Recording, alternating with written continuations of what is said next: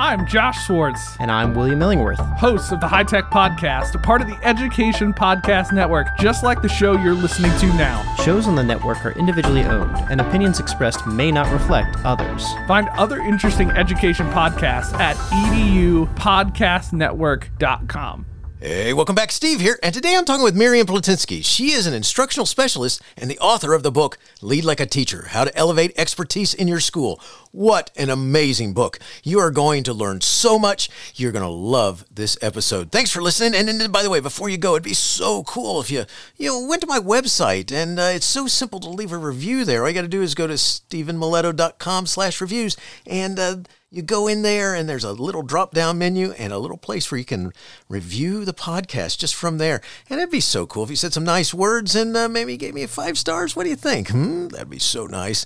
Thanks for listening. Thanks for sharing, and enjoy the show. It's the Education Podcast, your favorite show, with lots of groovy guests, and they share what they know. So crank it up to ten and let your neighbors know that here's another show with Doctor Steve Miletto.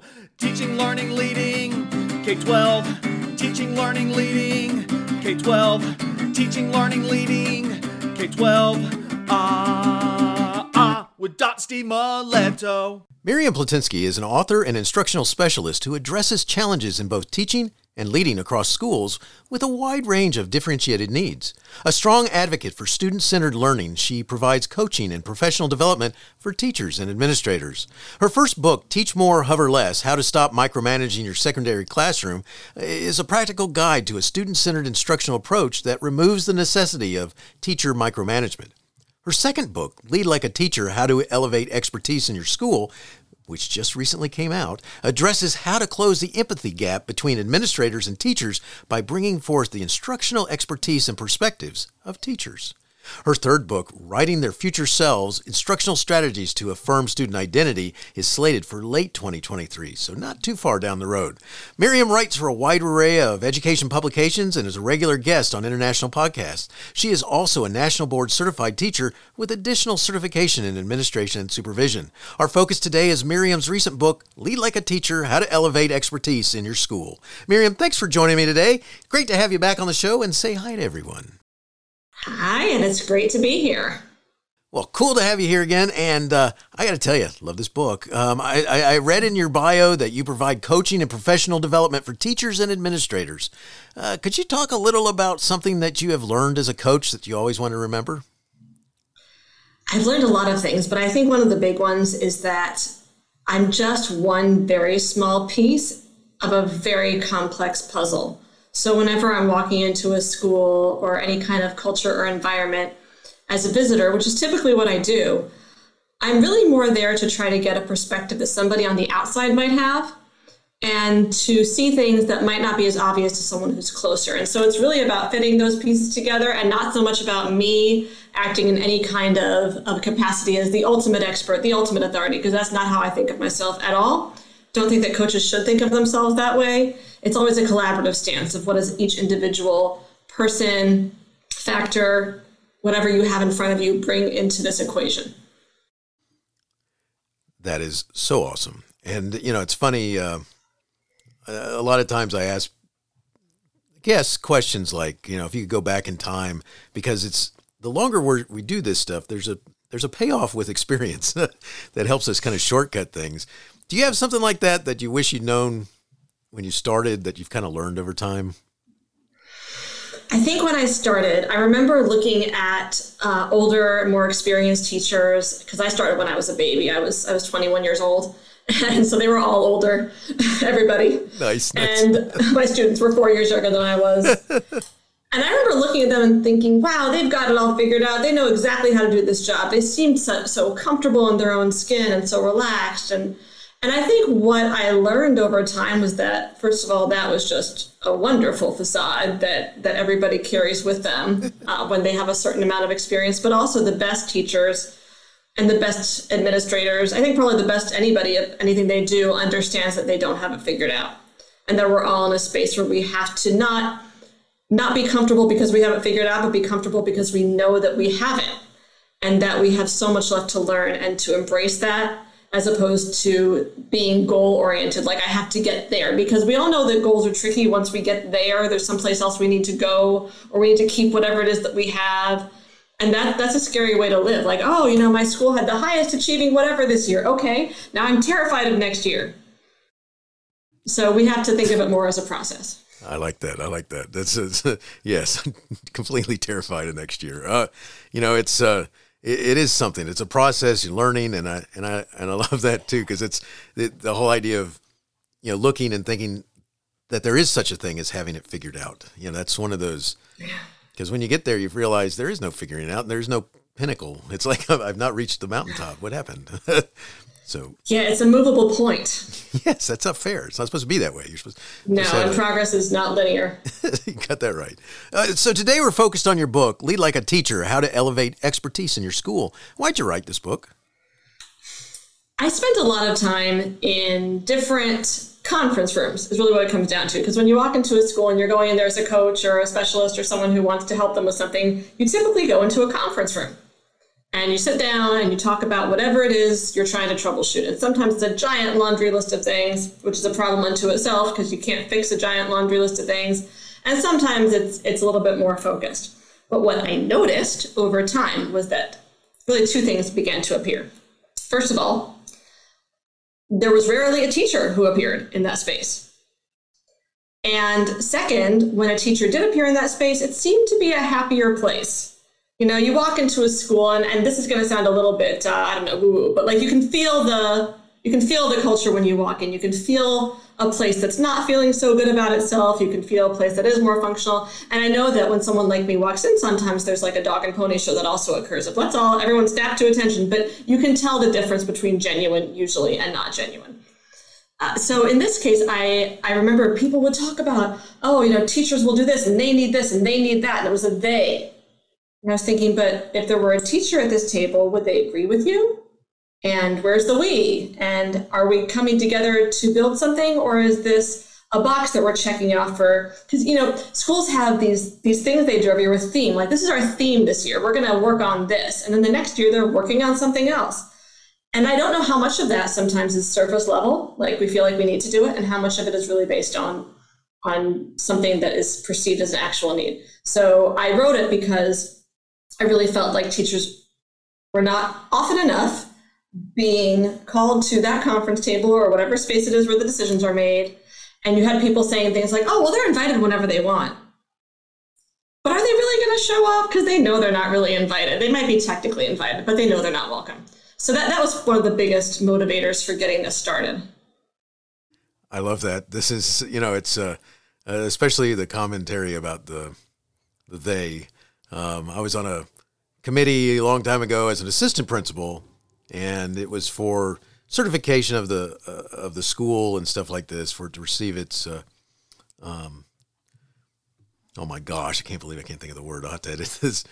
What word am I looking for when you get your accreditation? Ah, thank you, accreditation. Yes, thank you. Oh my gosh, you know, so I I I was on this committee at this school where. Um, They divided up. It's a very large faculty. It had just under two hundred um, staff that included all the teachers, administration, and um, and office staff, everybody.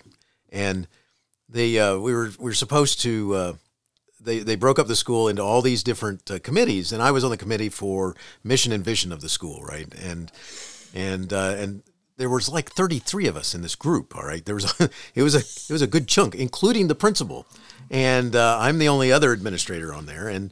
And I, we're waiting, and um, he's not there, and he's not there. And they started looking at me and saying, you know, is this like college where if you know, you wait like fifteen minutes, if they have a doctorate, you have to wait like twenty?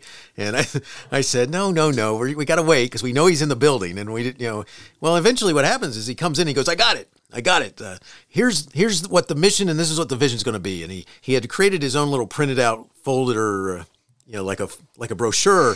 And he said, what do you think? What do you think? And they all looked at me like I, what, what, and, you know, kind of like if you've ever seen like, uh, the Shrek movies with the with Puss in Boots, you know, the eye thing where he can make his eyes look like puppy dog eyes, the, the cat can, and, and they're all looking at me like, please, we'd like to go home, you know. And, and uh, because why are they there? Exactly. It's like, we're not here for any reason. And so I said, yeah, it sounds great. And he said, oh, super. So you guys can all go home now. And uh, that was the... Well, that's a master class in what not to do. Yes, exactly. And I tell that story because, you know, it's like, Uh, it, it was funny because we all came that day expecting that we were going to have some role in this. And I think sometimes, going back to what you're talking about, is that we're, you know, suddenly we were the they. You know, it's like, and so all of us have experienced that at some time where it's like, yeah, yeah, yeah, yeah, you're, we, I want your ideas, but, you know, I've, I've got the idea. So I've... Well, but that's pretty pervasive. I, I remember, um, you know, I was talking to a friend who teaches at an independent school, and he was saying they had a new, like, head of school come in. And it took a year for the head of school to establish a new mission and vision. And I'm thinking a mission and vision should not be about who's in charge of the school. Like, it shouldn't be about the, the topmost administrator. It really, it's about a lot of people. Now, maybe thirty is too many cooks in a kitchen to develop anything productively, at least the way that that was organized, especially if nobody can move forward unless the one person is there who whose opinion counts. But wow, I mean, it's it's not, that's not what a mission or a vision is. It's it's supposed to be a shared enterprise. That it, that it is. And you know, it's kind of funny, but just know that you brought back these memories as I was reading, as I was reading your book, especially in the beginning, because I could do, I could do a whole podcast on just what I'm about to ask you about, which is, you know, in the beginning of Lead Like a Teacher, you have a short segment titled Shared Purpose. Could you explain why you included this segment? It should be obvious, but I don't think it is, that unless everybody's on your bus, you're not going anywhere. And I actually think um, there's a quote in this book that I love that actually is about buses um, from Maya Daugherty, who's one of the um, uh, one of the wise people that I that I love to have in my life. She said, and this is this is on page three, right under that shared purpose heading, the challenge is that even though we're on the same bus, we're all looking out different windows. It's the same landscape, but with different perspectives. The bus driver's job is to make it all fit together. And I love that. But the whole point is that we have to be on that bus. If I'm on a bus and you're on a train, it won't work. That's so important right there, yes. Right, but you walk into a lot of schools and people are in all these different vehicles. And, and, and they're pursuing their own agendas and what matters to them. And what happens is that it's a forest and trees approach. It, it becomes, for teachers, very details oriented. This is what I can control. My locus of control is my classroom, my students. That's where I'm going to have my domain because I don't have any influence over what happens out there. And when the administrator says, well, my locus of control is the whole building, and so I have this big picture perspective that you don't have, that's also true. Both are very important. But the issue is that neither person can clearly see what the other is doing in a dysfunctional environment. I love that analogy, by the way, because one of the things that's going on here is that, because you always also have people that are like on motorcycles, you know, they're zipping out of others, you know, it's like, ah, get out of my way, man. And then you got the big aircraft carrier that's, uh, you know, someone's put some wheels on and they're kind of floating down the hallway too. So it works really well. And, uh, and I do think we forget that there's a reason why we're here together, not, mm-hmm.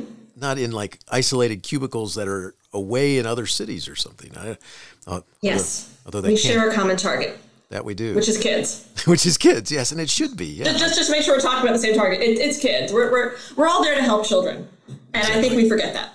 I think we totally forget that. I, you know, I got to say this before we go any further. Something that I really love about the formatting of this book is you include scenarios. You don't just talk about the concept. You tell us stories. All right. So uh, why'd you do that? Why'd, why'd you end up including that? So first of all, I'm like a nonfiction writer with a fiction writer who's dying to get out of me. So I think that's part of it. Like, that's just like the selfish part of it. Um, these are composites. They are not real situations that happened. And as I explained at the beginning of the book, they were also exaggerated for the purpose of making a point. But the reason is that I feel like we can read the scenarios, and we've been in these conversations, we've been in these situations. And I wanted to put people into every single kind of exemplification of both functional and dysfunctional administrator-teacher relationships as they move through this book, because then there are tools right afterward that share a different way to be. And I think without the scenario, it wouldn't necessarily be as powerful. Plus, and this is, again, sort of maybe a selfish thing, but when I read books, I like to be drawn in by stories. I feel like it makes the material a lot more approachable. So uh, since the start of the Lead Like a Teacher a lot more, and it's extending into my next books, and that's plural, um, nice, with the nice, scenarios. Because nice. I have I have one coming out in November, but I just started writing a fourth. Wow, you're a machine, man. That's awesome. A little, a little, a little bit too much of a machine. That's cool. You know, it's uh, well, the stories are awesome because they really get there. And by, by the way, I have to tell you this because this is coming from, you know, I'm a former assistant principal and a former principal. All right, so um, my feelings were not hurt, because, uh, but it's but what I love is that you put this little. You put this little a- asterisk in there, you know, kind of like the, the fine print at the bottom in a, on a commercial, and uh, it says, it says, uh, you know, I mean well, all right. So, uh, which I mean, it says more than that, but I that's what how I took it, and I said, yes, that's that's great. That's good. I'm I'm relieved to be honest, and I'm being completely genuine. I'm so relieved to hear you say that because I, I really I think that both teachers and administrators um, get an interesting treatment in these scenarios. Yes. They're not always, neither neither one is portrayed positively all the time. Um, they're portrayed positively some of the time. So I was hoping to be as even with that as I could. But again, like when you're trying to make a point, you draw out those characteristics that are not necessarily always the best ones. You got that right, but you did a good job of it. It's kind of even there, and it's uh, if, if nothing else, uh, um, you know, it's uh, I like that you said that, and it's right there. So uh, um, it, it says just, just just take it for what it what it is, and so it fits with the story. So move on. Right, take it with love. You're right, exactly. Don't get your feelings hurt. We're good. I like that. Um, sorry, I had to make sure I mentioned that because I thought that was cool. Uh, you know, in the second chapter called "Hiring for Success," you recall an interview that led to an offer, but you have never figured out what what you did right. And I'm sorry to laugh, but I I, I read this thing, and I read it over and over again because I'm like, understand what you're going through here. Could you share some thoughts about hiring? It is such an opaque process, and it's usually one that is carried out so badly. I mean, we have these we have these really important jobs that we are trying to get people to do. You know, teaching obviously is one of the most important jobs. You're going to be with children every day, carrying out whatever that mission and vision is and, and helping them learn. And then, you know, for administrators, you're heading up these enormous, essentially, organizations. And then we get into district officials and superintendents. And sometimes they have these really brief or dismissive interviews, almost like where you you're asked a series of questions. It's it's one kind of thing that you're exhibiting. You're exhibiting your ability to think on your feet, maybe exemplify something here and there, or maybe you're just being charismatic or dynamic. But your charisma or your dynamism in that moment doesn't translate to the kind of job you're going to do. So, you know, one thing I talk about with hiring teachers, especially, but I believe it's true of hiring anybody, is try to get a little bit more information about how they would perform in that job. I think we hire the wrong people all the time because we're looking at the wrong things. Oh, you're so right. It's uh, and this is such a powerful, it's, it's such a powerful chapter because we really do. I mean, and you bring the, those thoughts to light because sometimes we get in the focus of just hurry up and get it done. All right, I got to fill this spot. And sometimes we bring all these people together because someone's making us bring all these people together. And so we make sure everyone's got to ask, ask a question. I was in an interview like that one time. They had uh, fifteen people in the interview team, and they each asked a question, but they told me we only have thirty minutes for the interview. And it's like, okay, I don't know about you guys, but I may be a history teacher, but I can do the math. It's, uh, you know, just two minutes for each question, and I'm at thirty minutes already. That's that. That's crazy. And but I didn't say that because I wanted the job, but hey. Well, and it's possible that in that thirty minutes, if you did not answer all fifteen questions, in other words, if you tried to go in depth on something, that you would be penalized. Maybe they were following a point system, a ranking system, and that would have worked against you. So instead of giving a few really good answers, you gave a ton of not so good answers or less good answers because of the constraints of the interview. That makes no sense. Makes no sense whatsoever. And you're exactly right, because I was warned at the beginning. We only have thirty minutes. We stop at thirty minutes, so you do not have time to explain. Just go. The, the thirty-minute panel interview is something in education that I, I've seen across districts, across the country that people do. You sit down, you get a half hour. If there's time, you may or may not be allowed to ask questions at the end. To me, the question part is where I learn the most about a candidate. The kinds of questions they ask, what they want to know, that sometimes is the most revealing part of any interview, and we cut it off because we're trying to keep it fair, keep it equitable, make sure that everybody has the same experience. Well, that's not equity. You got that right. You got that right. I, I got to tell you, because what it brought back was the memory of this interview. This was mine, because when you talk about, I totally understood why I did not get this job, but uh, I I was uh, in Army training. I was an officer in the Army going through officer basic course, and I was I told my uh, um, instructor there, my uh, commander, I said, hey, my uh, um, girlfriend may give you a call because I'm trying to apply for these different teaching jobs. And he said, not a problem. Well, when we came, we, we went in the woods and we did this whole escape and evasion thing. So my point in telling you that is, there's no study in education, right? There's no, there's no talking about any of that stuff. I come out of the woods and he says, Hey, Hey, L T, got to tell you something. And uh, so I go over to him and he says, uh, he said, I said, yes, sir. And he says, uh, you got to, uh, your, your girlfriend did call. And uh, I told her, just go ahead and make the appointment. He said, so tomorrow you've got an interview for a teaching job. And I'm like, what? And he goes, don't worry. It's all taken care of. I got you the furlough papers, everything's ready. And all you got to do is get your stuff together and get up there. And he told me where it was. So I go there, and what the guy really wanted was a was a middle school cheerleader um, sponsor, not a not a middle school cheerleader. He wanted a sponsor for the middle school cheerleaders, but he didn't tell anybody that question in the beginning. Remember, I told you I'd been in the woods. They kept asking me questions that had things to do with stuff that I hadn't looked at in six months, um, the length of this training, and. Uh, uh, um, but it was just kind of funny because at the end he says, uh, I saw more of his backside. He was getting ready for a. some sort of a honors night or something like that. And uh, he was, he's literally was going through files and pulling stuff out and stuff like this. So I saw more of his backside. I'm looking straight at him and he's asking me some questions once in a while. And at the end, he finally said, uh, tell me what you know about cheerleaders. Well, that was random. Okay. Uh, yeah. And then he, then he was more specific. You want to be a cheerleading coach? And I said, whatever I said didn't get me the job.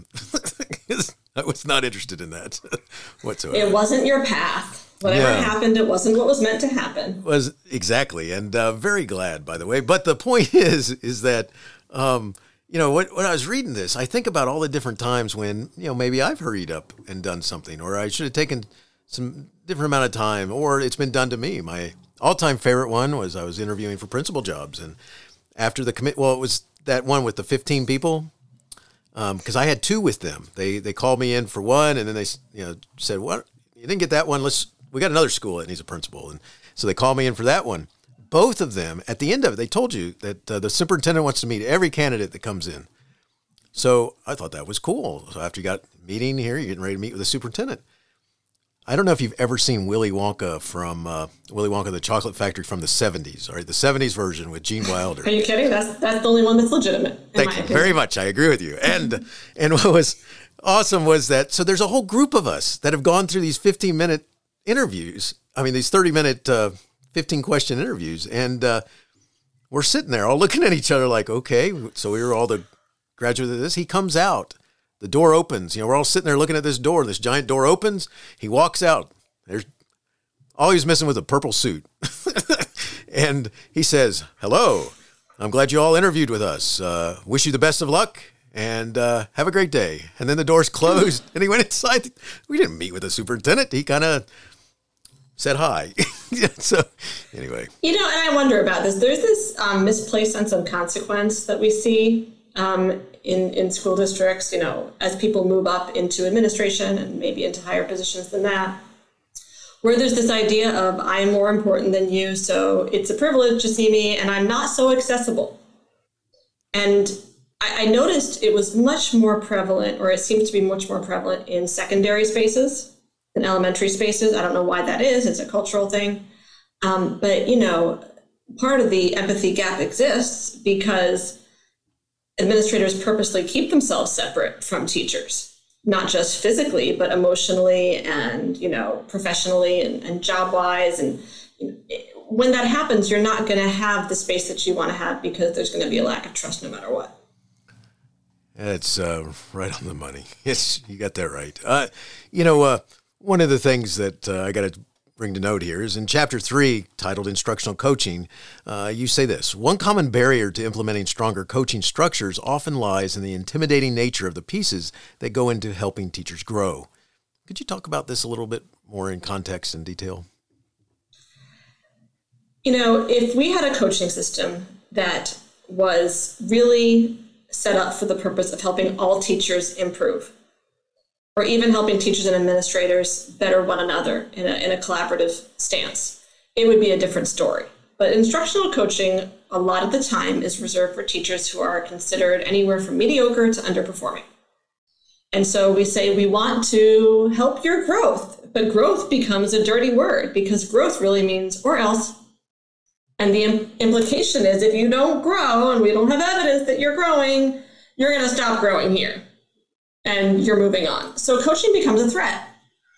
And one thing that my chapter proposes is all sorts of different coaching structures that elevate the people in the building who know the most about instruction at that time. And I would argue that it's teachers and not administrators, because administrators, as good as they are, and as long as they've taught, they're not doing it anymore.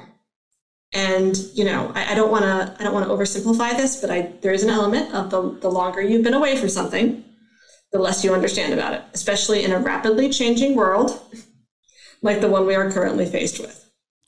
You are so right. You know, it's it's funny because, uh, I mean, that's the power of instructional coaches is amazing with people who have been practicing and knowing and understanding and trying then to figure out what it is that the person may need some real help with. But I think a prime example of what you're talking about is, a, you know, not so many years ago, but uh, um, pre-COVID. I feel like that should be have its own initials or something. Um, the uh, there was this word called differentiation that came out. And a lot of administrators would say, yeah, yeah, yeah, that's good. So go do differentiation. They had no clue what they're talking about. You know? you, you don't you don't do differentiation. That's that's already a misuse of the word. And and you know, differentiation is is something that uh, teachers are doing more and more of because student needs are are highly varied, and it's hard work and it takes a lot of skill, practice, and, and continuous tweaking. So, yeah, I mean, it's, it's, it's, uh, and my foreword for this book is written, I have two forewords, but one of them is written by um, one of the associate superintendents in my district who did something rather novel, which was when he was a high school principal, a huge high school, he taught a class because he wanted to get back into the classroom. And this was in twenty nineteen, so right before the pandemic. And what he writes about is how much had changed since he'd been in the classroom. He didn't know what Google Classroom was or you know, what kids were doing, the technology of how kids approach their class changed, also their, their mentality and, att- and attitudes. And this was four years ago. So it's it's gotten a lot more different since then. And I think we just need to remember that. I mean, I, am, I need to remember it too. I'm not in a classroom every day. And so I have the humility, I hope, to say to teachers, you are better at this right now than I am. And I believe that. Oh, that is so... Uh... You know, it's uh, it's so important that certain messages are delivered, and otherwise it's all just a threat or something like this, and and that's not really, you know, it's not wise. And if the the person who's trying to, even if their intentions are good, they have to understand how to help as opposed to go do. You know, this is the this is the word for the day, and I want you to do the word for the day, and I'm not going to provide you any training in it because I'm not quite sure what it means. And, uh, you know, what's funny, one of the things you made me think of was uh, just the changes in technology, you know, because there's a period of time where uh, if you are, have been around long enough, you know, it's uh, you go from um, no email to email to pagers, pagers to these really wild telephones that were big, and but the kids became masters of them. Um, then something called a BlackBerry, you know, that the kids became awesome at, being able to not even look at and just blah, blah, blah, blah, manufacture whatever sentences. And then suddenly we're into this world of massive texting and all kinds of stuff. So if you just look at that stuff and forget email, because then by the time you talk about email, it's like, you know, now you're getting three thousand of them a day. So just a, a well, and we're also dealing with what is probably... you know, maybe arguably one of the biggest mental health crises that we've encountered in recent history for kids. We're dealing with um, children who are acting in a way that we can't yet explain. Right. We don't yet know why. So, you know, if, if I haven't been in the classroom during any of that, I really can't speak as well to what's happening. Point well taken. Well made point. The, uh, um, one of the things uh, I, I got to tell you, because I...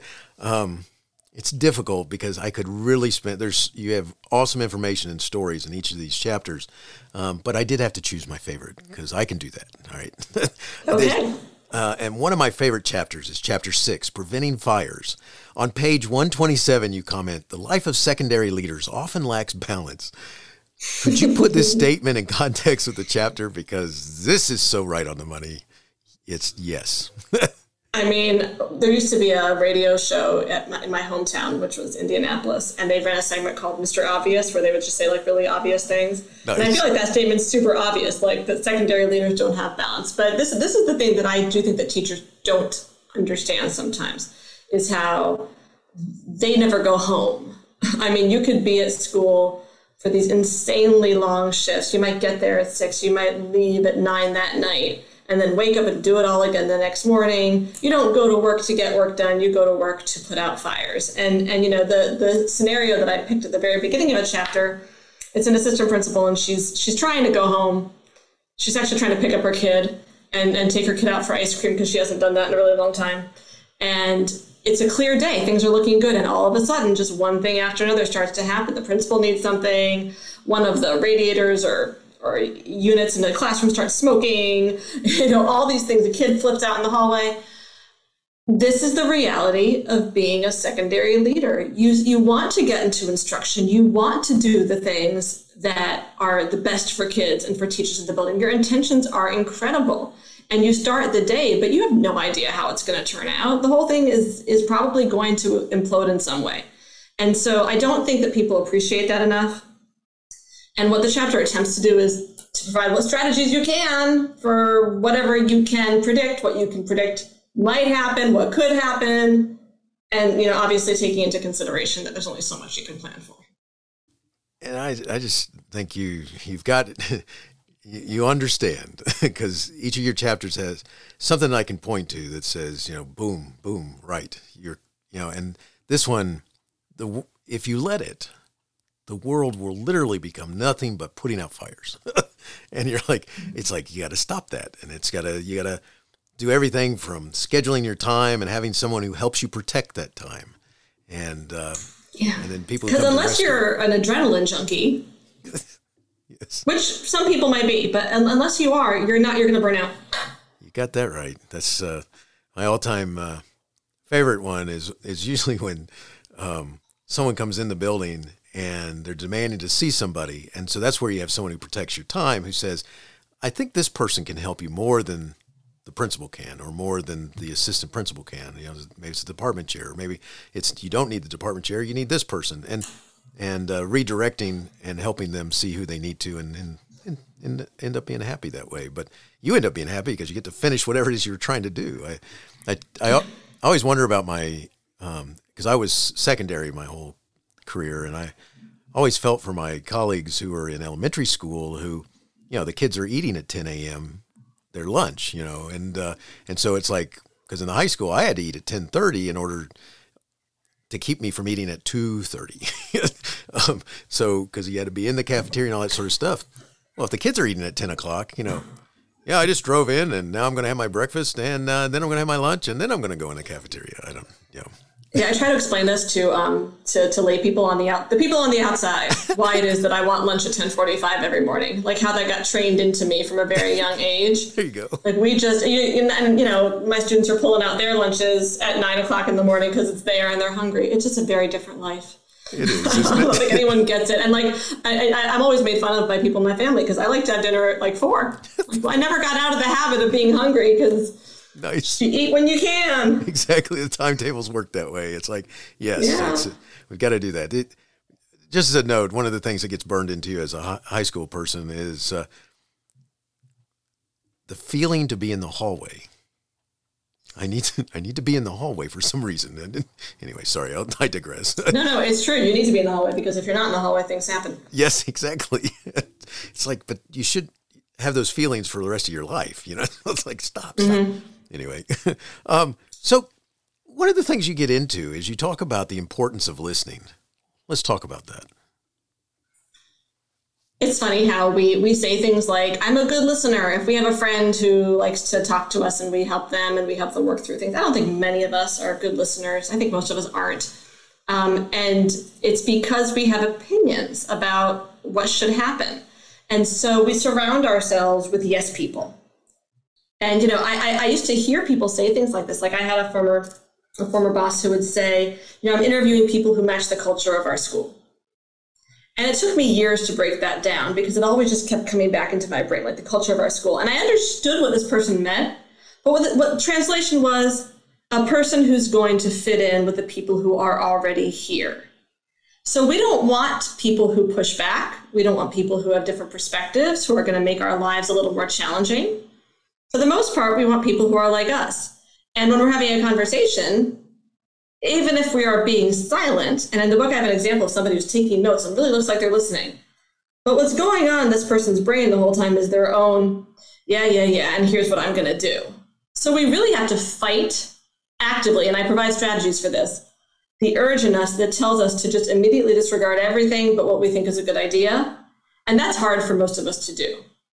But we're not wired like that. We're wired to really listen to our own voices. And that's why there's a whole chapter dedicated to active versus passive listening and, you know, how do we employ, as, as administrators, how would we employ wait time strategies? They're not just for the classroom, those kinds of ideas. And I I love this chat. I, I love this when you get into this conversation because you cannot be an adult human being without at some point, I don't care what world you're in, somebody telling you, you know, you need to get better at listening. What? You know, um, yeah. What'd and, you say? Yeah, exactly. And it's like, and it and it's one of those things, especially in our world, that we have multiple audiences. So if if you're the if you're the teacher, are you listening to your colleagues? Are you really listening to your next door neighbor? Are you really listening? And I'm talking about like next door into school. And uh, are you listening to your department chair? Are you listening at your meetings? Oh, how about the kids? Are you listening to the child who wants to tell you about the story they've written about the elves and the orcs and all those sorts of things that they, they created uh, because they really like Lord of the Rings? And it's like the twelfth time that day they found you and told started telling you the next chapter or something like this. Are you listening to them? Or are you like, yeah, yeah, kid, get away from me. You bother me. And I remember uh, like an old school lecture style professor type person starting a class with, the reason I'm standing up here and you're sitting there is that I know more than you do. Nice. Very and, okay, maybe about the subject. Good for you. I don't know. Maybe. But uh, what a perspective. And I, and I sometimes think that, you know, again, like the more we get promoted, the higher our positions are. We get that sort of inner, even if we would never say it out loud, even if we know enough to think, that's not a good thought.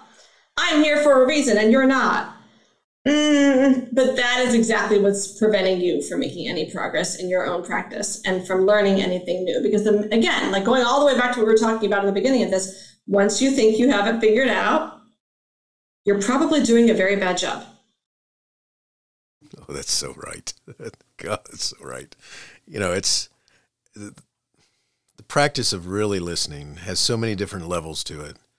And, you know, it's funny because people know when you really are listening to them. And the uh, one of my favorite lessons, favorite, I don't know, stories is better, um, but it has to do with my own learning, is when one of the things I learned was instead of fighting fire with fire was to step back, create some rules that said things like, if you don't yell, I don't yell. I will not be yelling, so please don't yell and don't use profanity, and we're good, and I'll sit here and listen. And that would surprise people who are angry because they're expecting you to jump back at them and interrupt them and stuff like this. And and uh, I think too often we get in these discussions where we're constantly interrupting each other because we're thinking of the next thing to say, and it's unfortunate because that doesn't, uh, doesn't bode well because somewhere in there is probably the important information we need, and we missed it. But I, yeah, pretty much. Great chapter. Great, great information. Thank there. you. Uh, toward the end of Lead Like a Teacher, you say this, the hard part for leaders is not building their toolboxes. The challenge is matching what they know to the situations in which they find themselves. Oh my gosh, this is so cool. So explain what you mean. So I'll make a teaching analogy for a second. I might have five classes and I won't use the same strategies with all five because the kids are different. They have different needs. And so even if I'm doing, like if I'm doing a reading activity in one class, I might pick a different reading activity to do in the next class just based on, on what I know. I think that part of being skillful in our jobs is matching what we know to the people that we're working with. And I don't mean lowering expectations. I don't mean changing the nature of what we expect or, or standards or any of that. What I mean is having the awareness to understand what's in your building. So if I am, for example, an assistant principal and I'm organizing a professional development that involves teachers doing some sort of differentiation process, am I going to plan it on my own? Or am I going to think, wow, there are some teachers in this building who do this really well. I'm going to talk to them and figure out what works for our, our whole population or our different departments. What's the best way to approach it? How can I make sure people are really buying into this? And that it feels like they're doing with me, not it's not being done to them, it's being done with them. Um, it, it's really about knowing what's there and understanding it so that you can really get the best out of every opportunity that you're providing. Um, and that takes that takes discernment. And again, that takes awareness. It's so awesome. It's, uh, you know, one of the things that uh, it makes me think about is that, uh, you know, I guess the the easiest way to, to say this is that it's easy to get caught up in the thing that, uh, you know, I use this, that, that you wrote uh, toolbox. So let's use a toolbox for a second. There are universal tools that have these different switchable Um, heads on them and all this sort of stuff. And I think we get to thinking after a while that if it works there, then it must work here. And therefore, why aren't you responding to me the same way as as uh, Steve did over here? And uh, now I've got uh, um, Stefan over here. And why why aren't you guys the same way? You know, it doesn't, it's not working. Um, and or if they even recognize that it's not working. I mean, it, I, I think that is so powerful to to talk about. This this is why I love the, your book. I It has two very distinct audiences that I think often um, don't get any sorts of training like this, which is, um, or even any thoughts about it, is how to interact with each other. And instead, we just come out either thinking we know it or knowing we know it and just making whatever yeah. mistakes we make. And hopefully we learn from it. And if not, uh, you know, I'll survive. We'll move on or something like that. I, Yeah, I think that was one of the things, but because I sit in a job where I, I literally sit between these two groups of people and watch them interact. It's like, okay, well, we, we could be changing just a few things. And that, that's really the spirit in which this was written. Oh, it's the spirit's well taken, because it's like, uh, you know, you, you look from afar and or you look from a close closeness and you're kind of like, I think I could help here. I, you know, I just... Uh, Just so important and so powerful. I mean, you've you've written a gem here, uh, and I got to make sure I say this. You you have another book coming out later this year, which we mentioned in the beginning, and not realizing that you had another book coming up after that one. Um, so the the one that's coming up immediately is called "Writing um, Their Future Selves: Instructional Strategies to Affirm Student Identity." So, give us a commercial. What's that going to be all about? So this one I may, I may have mentioned at the beginning. This is this is the closest to my heart. This is about this was built on an idea that I started in Teach More, Hover Less, which is that we talk a lot about building relationships with kids, and that is so incredibly important. But we often build the wrong relationships, or we don't go far enough. Kids will not grow as learners, as scholars, as thinkers, unless they believe that we feel that they are valid as, as learners in an academic space. We have to validate what I call academic identity. And so we have kids who think very badly of themselves, who have given into myths and, and stereotypes and tropes about themselves.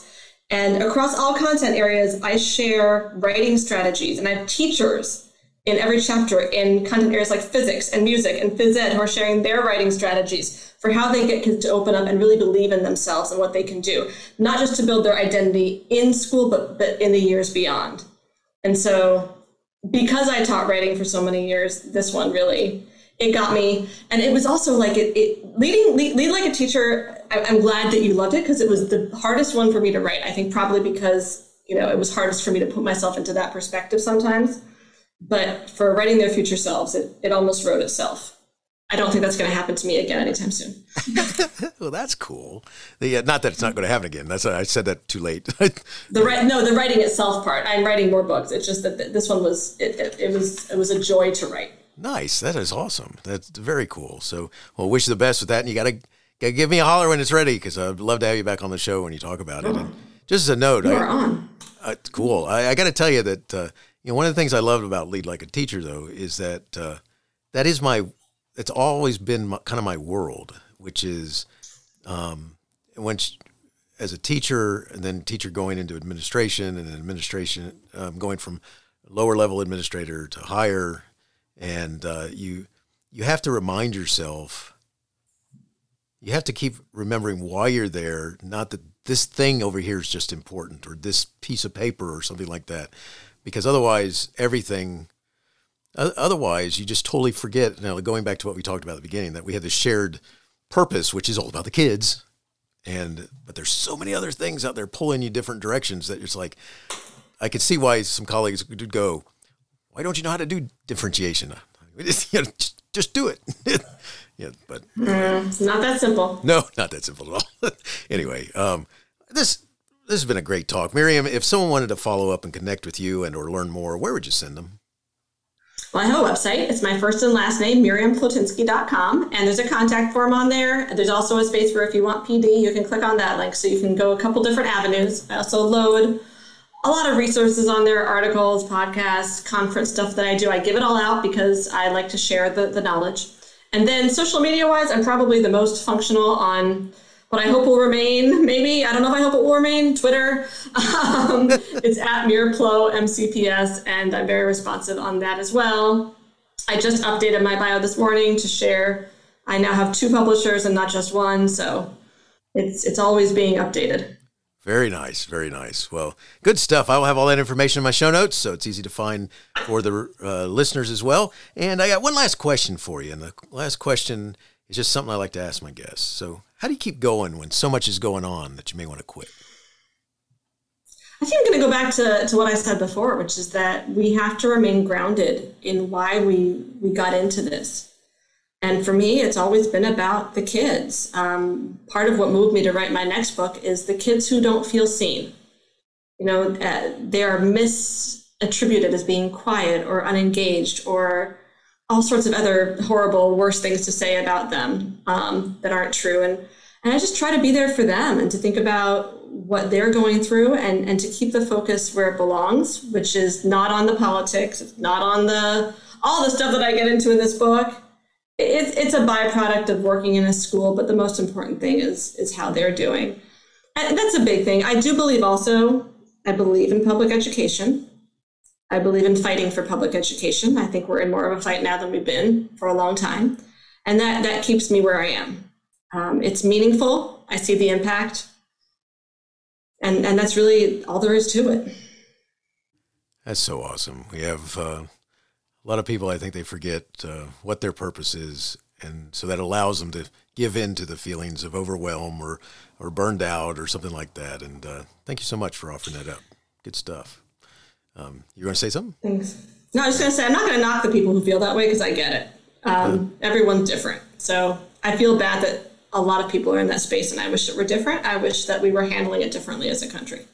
Understand, understand. Well, I appreciate it. Great, uh, great thoughts there. Uh, Miriam, thanks so much for talking with me. Your book, Lead Like a Teacher, How to Elevate Expertise in Your School, is awesome. A must read for all wanting to be effective in a leadership role in a school. I uh, can't say enough about it. Wishing you success in everything you do.